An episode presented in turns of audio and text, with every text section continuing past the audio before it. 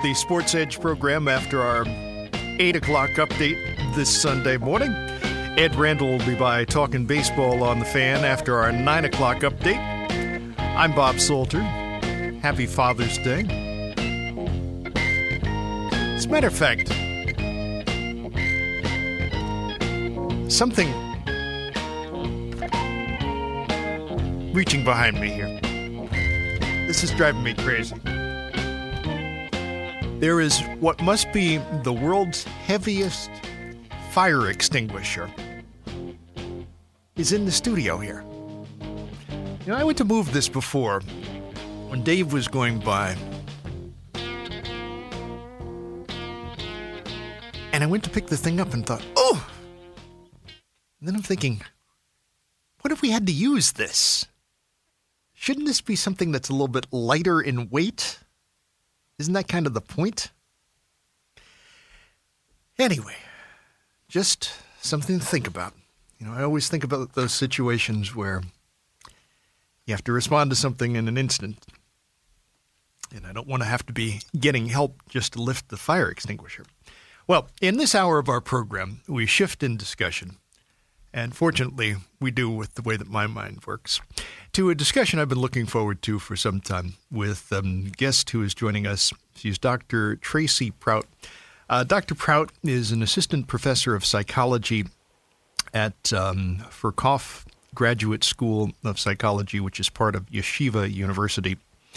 Uh, she teaches in the uh, School of Clinical Child Combined Doctoral Program. She also has a private practice in uh, Garrison, New York, and works with uh, children, families, and adults. And she's going to be talking with us about a number of uh, issues that I think are very interesting. And, you know, it's an interesting tie in, too, with this being Father's Day. Uh, Dr. Prout obviously is a um, child psychologist, and um, in addition to her uh, other work, and accomplishments. He's got a lot to share with us in this discussion. Good morning. Welcome to our program. Good morning. Thanks for taking the time to, to speak. I'm very glad to be here. I think it's interesting that we're having this discussion on Father's Day. And in the first hour of our program, we talked some about skin cancer, sun safety. But I had started off the show with listeners reflecting on this idea of Father's Day, I say those two words. What's the thought that comes to your mind? Oh gosh, it's such an important day. You know, I I think for for me, my mind goes in probably three different directions. One would be to my own father. Happy Father's Day, Dad, um, and just all of the investment and time and love and care he put into my own life. And then, of course, to um, my husband and what an amazing, loving father he is. Um, happy Father's Day, Bernard. and then also um, thinking about all the parents and fathers um, that I work with in my clinical work. Um, and maybe even more importantly, the kids um, that we see in our research program and also the kids that I work with clinically whose fathers are absent. You know, Father's Day can be a really tough day for a lot of people, um, either because they haven't had a father present in their lives or uh, perhaps because you know there's an inconsistent relationship with dad or maybe you know dad is not alive anymore. It can get pretty complicated and hard. Um, so i hear a lot about that um, from kids in our research program and then also in my office. What is involved in the research program? So, the program we have at Ferkauf is based on a treatment manual that I helped co author. Um, we have a treatment approach called regulation focused psychotherapy for children, and this therapy is 16 sessions with the child and four sessions with the parents. So it's a total of 20 sessions. And our goal is really to help kids who have oppositional and disruptive behavior. So these are kids who they're getting in trouble in the classroom a lot. They're getting in trouble um, at home, not getting along with siblings. I always joke that when I drop my toddler off at, at school, parents must look at me and go, I, I thought you were an expert in oppositional behavior as my kid is going, I don't want to go in or I don't want to get in the car. So, and I, you know, just roll my eyes a little bit. But um, the kids that we work with uh, in our research study and kids that our manual is intended to help are, are children who have really severe oppositional behavior, um, being aggressive, maybe even you know bullying, getting physical with other people, blaming other people for their mistakes. Um, you know, just really having a hard time maintaining even being in a classroom or being in a family and the behavior needs to be pretty consistent for at least six months. So this is not just a you know temporary setback or developmental period in the child's life. When you talk about you know these activities, this acting out in a way, mm-hmm. I guess, on the part of these kids. How then is this approached in a way so that this doesn't develop into something that's you know even worse. Right, absolutely. So usually by the time families get to us, they're you know a lot a lot of what we hear from parents is I love my kid, but I don't like my kid right now. Mm. Um, and we kind of hear that from teachers too. They'll say, you know, man, I can tell this kid has so much potential, but he or she is just so difficult. Um, so unfortunately, a lot of times people present for treatment, you know, pretty late uh, in the progression of the child's distress because they keep, you know, they want to do their best to help the child manage it, manage it in the home. Um, so sometimes families get to us when they're a little bit at their wits' end, um, but that's certainly not too late. Um, we we are always glad to you know have any kind of level of difficulty present. So uh, the things that we do in our treatment, um, we really emphasize with the parents and the child that all behavior has meaning.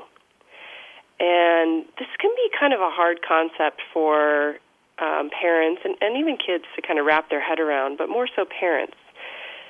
When your kid is acting out, you feel like, oh, they're just flying off the handle for no reason, or why are they being so difficult? And what we really help uh, children and families to do is to kind of think about what is the meaning of that behavior. We understand oppositional behavior as actually a tool that the child is using to manage even more difficult emotions. So rather than having to contend with emotions like shame or guilt or longing, um, fear of separation, the child acts out um, smashes the toy, hits his or her sibling, um, kicks the dog, runs out of the classroom and breaks something. Um, those are the kinds of behaviors that we see. What we don't see is what's happening before that, or what's going on in the child's mind before they engage in that behavior. A lot of times, what's going on is oh man, this class is about to end and I don't want it to end, but I don't know how to say that. That's that's too complicated. So I'm just going to smash this thing. Or oh man, I have a sibling. All of a sudden, I I had mom and dad all to myself for the last 5 years and then this kid shows up and I'm supposed to be excited to be a big sister or big brother? No way. you know. Mm-hmm. So our treatment really aims to help kids um, and families find the language to talk about those more difficult, complex feelings, um, and have to rely less on the oppositional behavior to manage those feelings. We're talking with Dr. Tracy Prout on our program on fan this Sunday morning and talking with her about a number of uh, issues involving uh, kids. And, you know, when we talk about bullying these mm. days, mm bullying has taken on, you know, many different dimensions over the years. In the past, I guess it may have been something where it was more um, physical confrontation, um, or I guess verbal uh, taunting. But now you introduce this whole element of technology into things. And I would imagine that that is kind of changed the playing field of bullying in terms of how it takes place.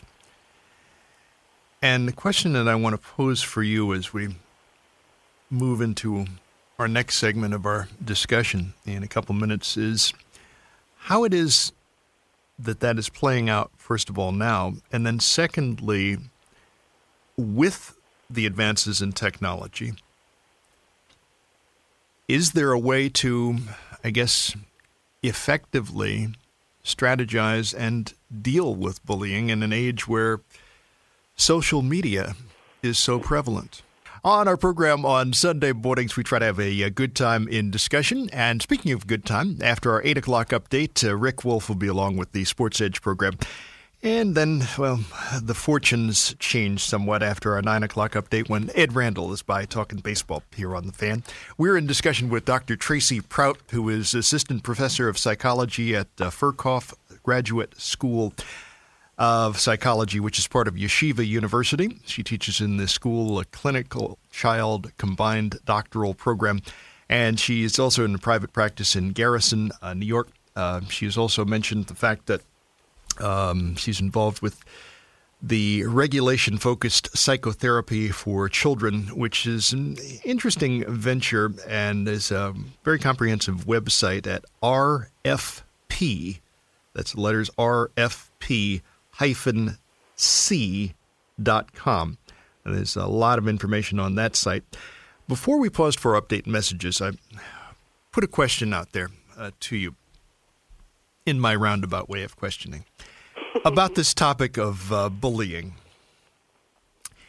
And in the age in which we live, where social media is so prevalent, how has that impacted, I guess, the incidents, the ways in which bullying takes place, and then how do we deal with that? Bob, it's a great question. So, maybe a little bit of background on bullying would be helpful. Please.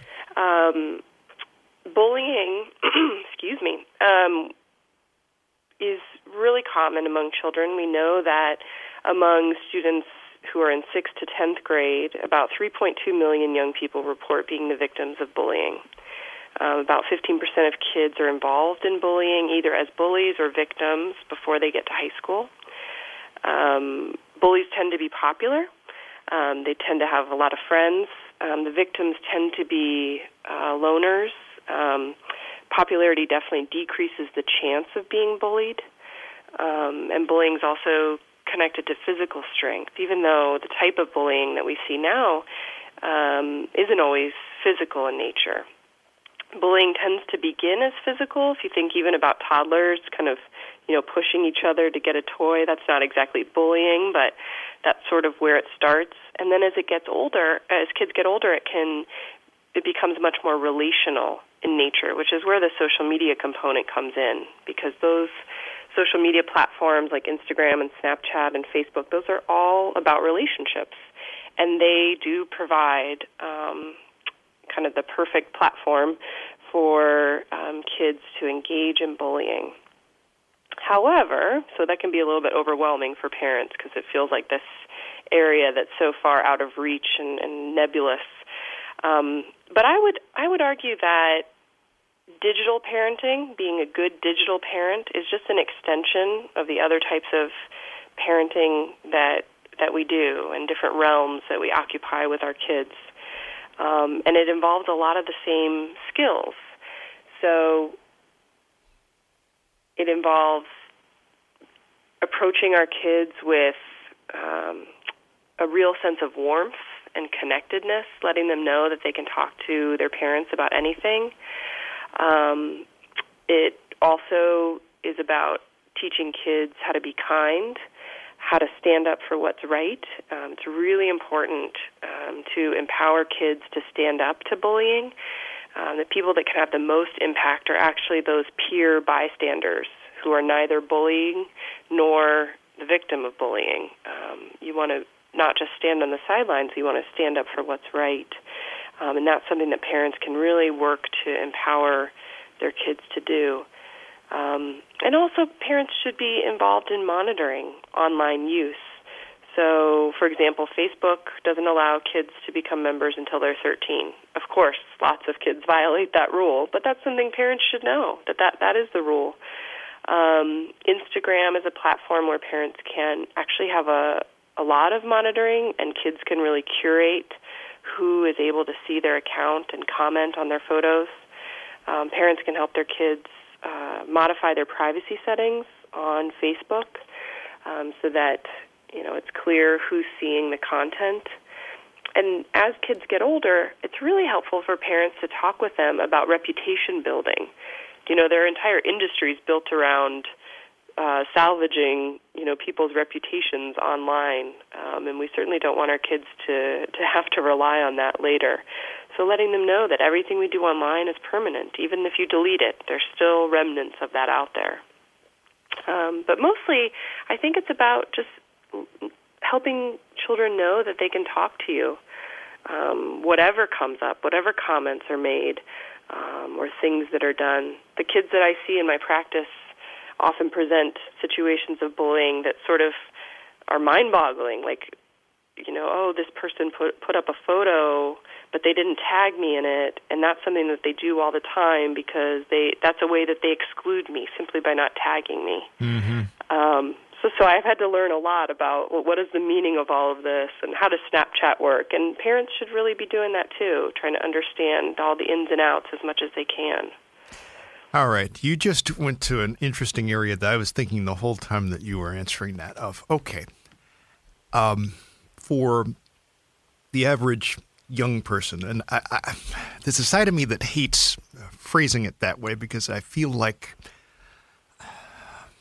feel like I'm a thousand years old when I say say that sort of thing. Okay, I I remember my youth. I to me it wasn't that long ago. I, I, it really wasn't that long ago, but I guess realistically it it was. But you know, young people today have grasped onto technology listen, you know, they're doing Snapchat, they're doing all, all these different uh, platforms, in many cases simultaneously. Uh, mm-hmm, absolutely. Yet the parents, you know, they got to jump on a learning curve here to try to start to grasp all of this.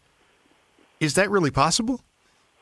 I think it is. I think it's a great opportunity for kids to be the instructors to their parents and and most children are excited about that possibility you know they're always being taught told what to do how things work this is the way you do it and if parents have the time and the patience it doesn't even really take that much time you know 30 minutes 45 minutes maybe once every couple of weeks to sit down with their kids and say, Show me how this thing works. How does this work? I want to get on Facebook. I'm going to be your friend.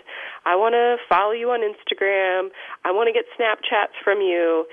Um, if you only have one friend on those platforms and that friend is your kid, it's not going to be a huge uh, time consuming thing and you can have your kids show you.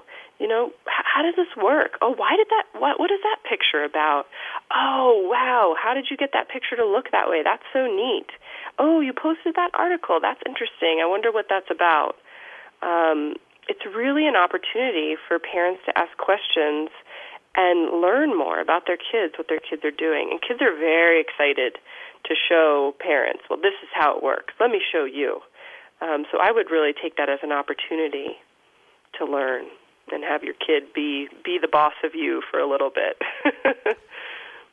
well, another interesting area that kids have to deal with and have to learn how to deal with is this whole idea of adversity, and that mm. builds into a whole discussion about dealing with loss, mm-hmm. which many people don't like to talk about because most people don't like to think about loss. Um, because a lot of people will think loss and they immediately start to leap toward the final loss of death. Mm-hmm. Death, okay, and we're very much of a death-denying society. But getting kids to learn to deal with adversity, how does how does that take place? A lot of it has to do with, and I'm glad you said that it's it's hard for for us to think about loss and adversity, and a lot of times adults shut down. Um, it's a really good point because the way that we help kids cope with loss and trauma is by doing it ourselves. Um, a lot of what we talk about in our psychotherapy approach has to do with emotion regulation. How do we regulate difficult and painful emotions? And this is something that we see time and time again. Uh, parents and children have a really hard time doing. Um, so there are a couple things I I would recommend, and you know this comes up a lot because of all the things that are in the news.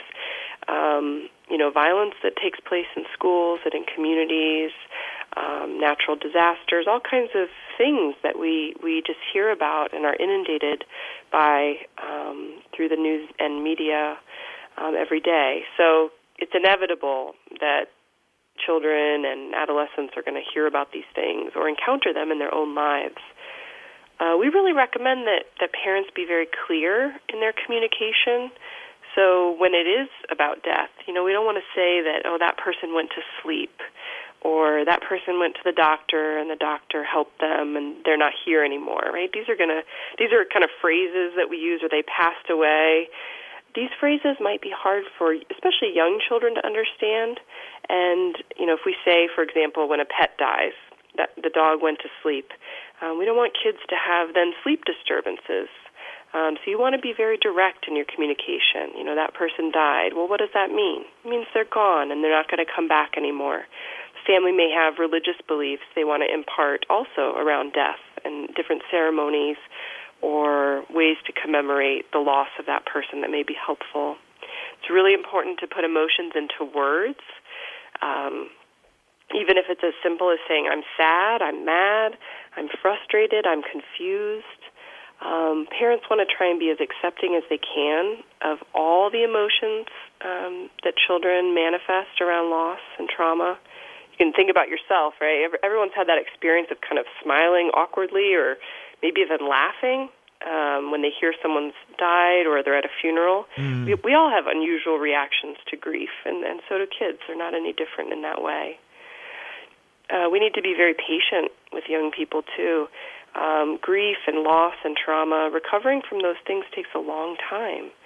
Um, so you want to give children the space and time they need to process those things. Even months, years later, it may come up. And we want to be careful not to tell kids, you know, you got to get over that. Let's move on. You just let them know it's okay. Whatever you, you're feeling, that's something you can talk about with me.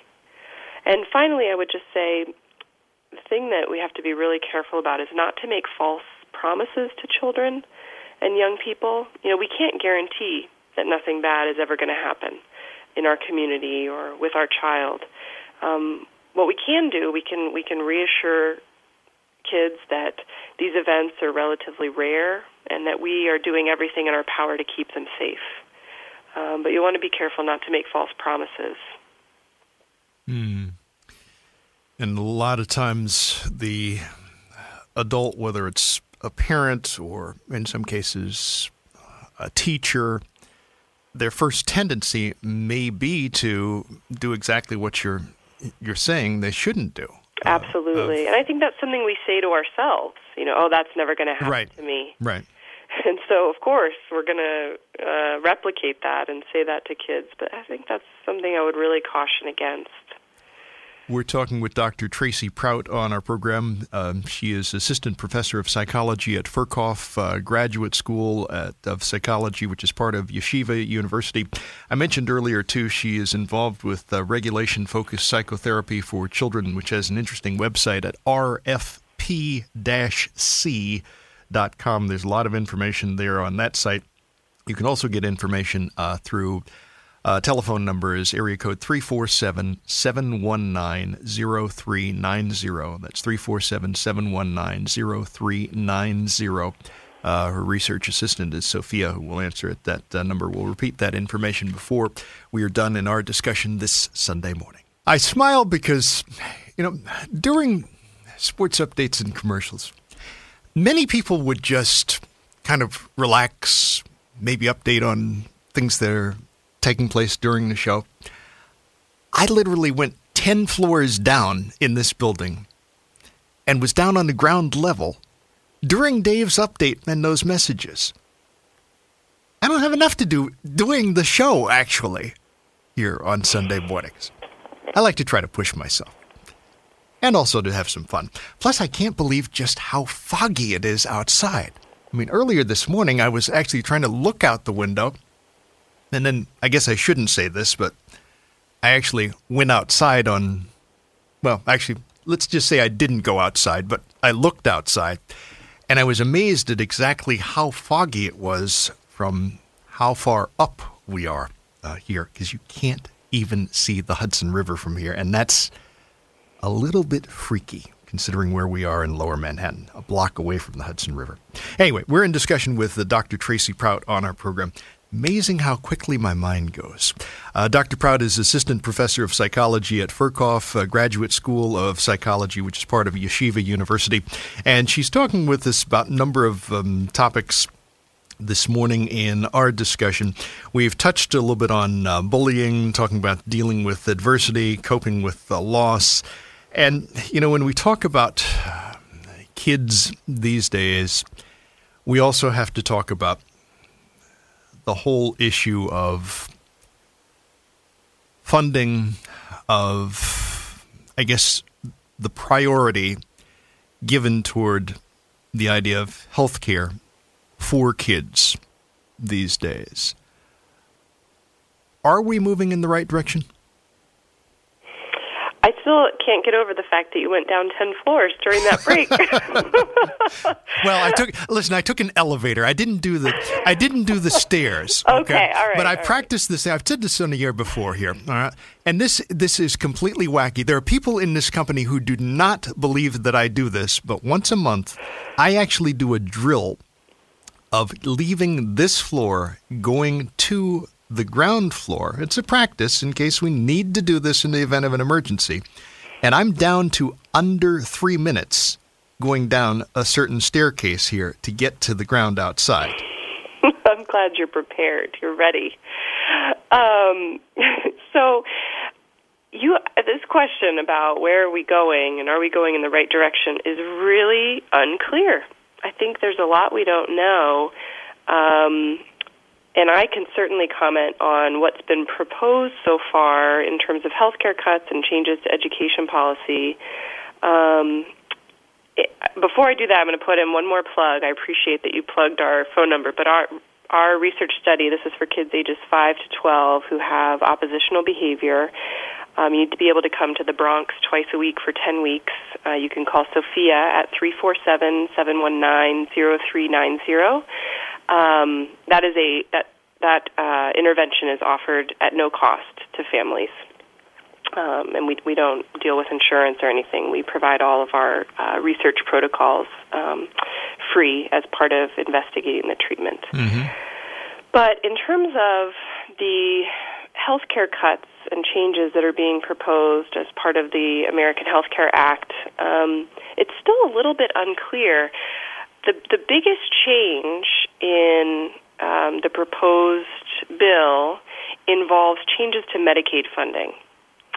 And this, this is a little complicated. I'm going to try not to get too in the weeds on this, but um, Medicaid is the largest single source of funding for mental health treatment in the United States, and this is also true for, for kids. And the goal of the AHCA, the, the revision to the ACA, is to give Medicaid funding priorities back to the states um, so that each state would be able to manage their Medicaid funding in the way they, they want to. What that means is it's going to depend where you live. Um, if you live in a state that wants to drastically cut Medicaid funding, um, you're going to have some serious setbacks. If you live in a state um, like New York, where Medicaid funding um, continues to be a priority, um, you're probably not going to see as many changes. Um, the American uh, American, uh, sorry, Affordable Care Act, otherwise known as Obamacare, um, did something that helped expand mental health coverage beyond the Medicaid issue. It helped uh, reinforce what's called mental health parity, which means your your health provider couldn't say, yeah, you could have unlimited visits for your physical health, but for your mental health, you can only have ten visits a year That that was not um, mental health parity, and the ACA helped reinforce the fact that insurance, insurers could not limit mental health visits if they weren't going to limit physical visits. Um, probably that's going to change um, and be uh, drastically cut under the the new proposed bill if it passes. The other changes that are a little bit concerning are things that are coming from uh, the Education Department, Secretary of Education Betsy DeVos. And again, we don't have so much clarity there, but we do know um, from her testimony in her confirmation hearings that she basically said that the Individuals with Disabilities Education Act, um, which is a really important uh, act for children with disabilities, it's been in place for more than four decades. Um, she argued that that should be determined by the states, which is extremely concerning. Um, it's a federal protection uh, so that we have equitable education opportunities for kids across the country, as opposed to if it were state run, it would just depend where you lived. You could live in a state where you wouldn't have access to good special education um, services or accommodations. And if you happen to live in a state where that coverage was protected, you'd be okay. Um, the other issue has to do with school vouchers. That's a really complicated topic. Um, the idea behind school vouchers is that families should have greater access to school options, um, which you think would be good, but the devil's really in the details. This is going to allow families to choose private schools um, where they might not otherwise be able to attend. However, private schools, while they can't discriminate against children with disabilities, they are not required to provide special education services to children who need them. And mm-hmm. that's a huge problem. So, if the cost of having, say, one to one reading instruction for a child exceeds what the voucher covers, parents are going to need to foot that bill themselves. And this could present really serious problems for kids with special, special education needs. Mm. I mean, it's a very complex uh, situation, to say the least. Um, what can um, parents, guardians, do to, I guess, kind of, is there a way that they can work with teachers to support kids who have, let's say, challenges with mental health? Absolutely. So most kids who, you know, currently kids are protected by the ID, IDEA, that's the Disabilities Education Act, um, and they're they're protected by all the federal laws and regulations that, that are in place. We just hope those don't change. And those laws protect and enable parents to have greater access to their children's records and to their children's um, teachers and providers. So, most kids who have behavioral issues or psychiatric issues or some other type of special education need, they have what's called an IEP, that's an individualized education plan and that's developed um, with whoever evaluated the child, with the parents, with the teachers, um, so that the child has specific accommodations. Maybe they need a smaller classroom. Maybe they need uh, more individualized attention. Maybe they need special instruction, and those those would all be outlined in the IEP. And kids who have an IEP um, should have regular meetings. Um, the parents should have regular meetings with the teachers uh, and these are scheduled by the Board of Education um, and the school itself. Parents sometimes run into problems in these meetings if they either they're not able to communicate effectively what they need and want for their child, or they're having some kind of conflict with the school um, or the providers. And there are parent advocates available um, to go to those meetings uh, with families. Those are typically volunteer positions within a school um, or within a uh, education department. That's one option. Um, there are also um, education attorneys um, who can be hired to help advocate on behalf of, of children. Um, there are quite a few of those firms in the city. Of course, that costs money, so um, you know it may depend on what the family's resources are. When we talked earlier in this discussion we began the discussion, I asked you about Father's Day, what that meant to you. And you referenced the idea of kids whose fathers are absent. And I jotted that down Mm-hmm. because I wanted to come back to that in this discussion. What, I guess, as a society, do you feel that we can do to support those kids? Yeah, there are some programs in place. Um, certainly, programs like Big Sisters, Big Brothers. Um, that that's a great um, program that helps support kids.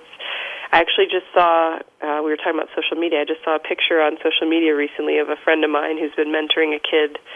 Uh, I guess since since he was five or six, and there's a picture of them at at this child's uh, high school graduation. They've had this wonderful guy to guy mentorship relationship um, for you know over 10 years. Um, so certainly th- those are good options. Um, I think anytime there's a single parent household and so much of the burden falls on one parent, and more often than not it's the mother, but not always. Um, it's really important for friends and family um, to be involved in in that child's life, to provide uh, role models um, for the child, and to provide respite and relief for the single parent. Um, you know, they say it, it takes a village uh, to raise a child, and that's certainly true, and I think even more true uh, in a single parent household. Um, I think coaches and teachers and aftercare, uh, after school care providers, all of those folks play an even more important role in the life of the child um, when there isn't uh, a stable family unit um, for the child to turn to. That said, I also think I have met so many phenomenal single parents who are just, you know, blow me away with their ability to care for and love and support their children. So I definitely don't want to imply that that's not possible, but I think it, it behooves all of us to, to support and, and mentor um, kids who, who are struggling as much as we can. And how important are those extracurricular activities? And I'd be remiss if I didn't include sports in Mhm. it uh, too here on the fan. Absolutely. Uh, how, how important are those in the development of these kids, and also, I guess, in in supporting their growth? Yeah, they are critical. And I think, you know, it's actually not as important, you know, what sport it is or what activity it is. What's more important is that it is a warm, supportive, and fun environment for the child. So, you know, if your kid wants to play basketball and that coach is, you know, just an incredible, encouraging, uh, person who's excited and interested in the individual players on the team, that's fantastic. Um, if your kid's going out for another sport and that coach is punitive and harsh and, you know, just 100% focused on winning at all costs, that's not going to be good for your kid's development, right? So you really want to just make sure that the environment is the, is the kind that you want your kid in. Um, and you know we know that engagement in sports and other physical activities is is great for kids. It's great for cognitive development, for staving off obesity and um, diabetes and other health complications. It's great for building teamwork skills and even addressing some of the things that we talked about um, today. You know, bullying and and helping kids know how to be part of a team um, how to take turns being the leader and the follower. All of those things are really important in their growth and development. And the whole idea of keeping in perspective the activities that they're involved in, too, is very important. Absolutely. It's a great opportunity to practice losing. because Right? believe me, that'll happen in life. Definitely, you'll be losing. Certainly. Dr. Tracy Prout, who is assistant professor of psychology at Ferkauf Graduate School at uh, of Psychology is just part of Yeshiva University, talking with us on our program on the fan this Sunday morning. We mentioned the regulation focused psychotherapy for children, rfp c.com, the website, and the study, research study that. Uh, Dr. Prout mentioned you can get information by calling Sophia at 347 719 0390. That's 347 719 0390. Thank you very much for joining us on our program. Oh, thanks so much for the opportunity. Great to speak with you and your listeners. Certainly good luck too with your efforts. A happy Father's Day to Rick Wolff, who is standing by, and everyone else this Sunday morning. Long after our 8 o'clock update is the Sports Edge, and after our 9 o'clock update, well, let's just say things change a bit. This episode is brought to you by Progressive Insurance. Whether you love true crime or comedy, celebrity interviews or news, you call the shots on what's in your podcast queue. And guess what? Now you can call them on your auto insurance too with the Name Your Price tool from Progressive. It works just the way it sounds. You tell Progressive how much you want to pay for car insurance, and they'll show you coverage options that fit your budget.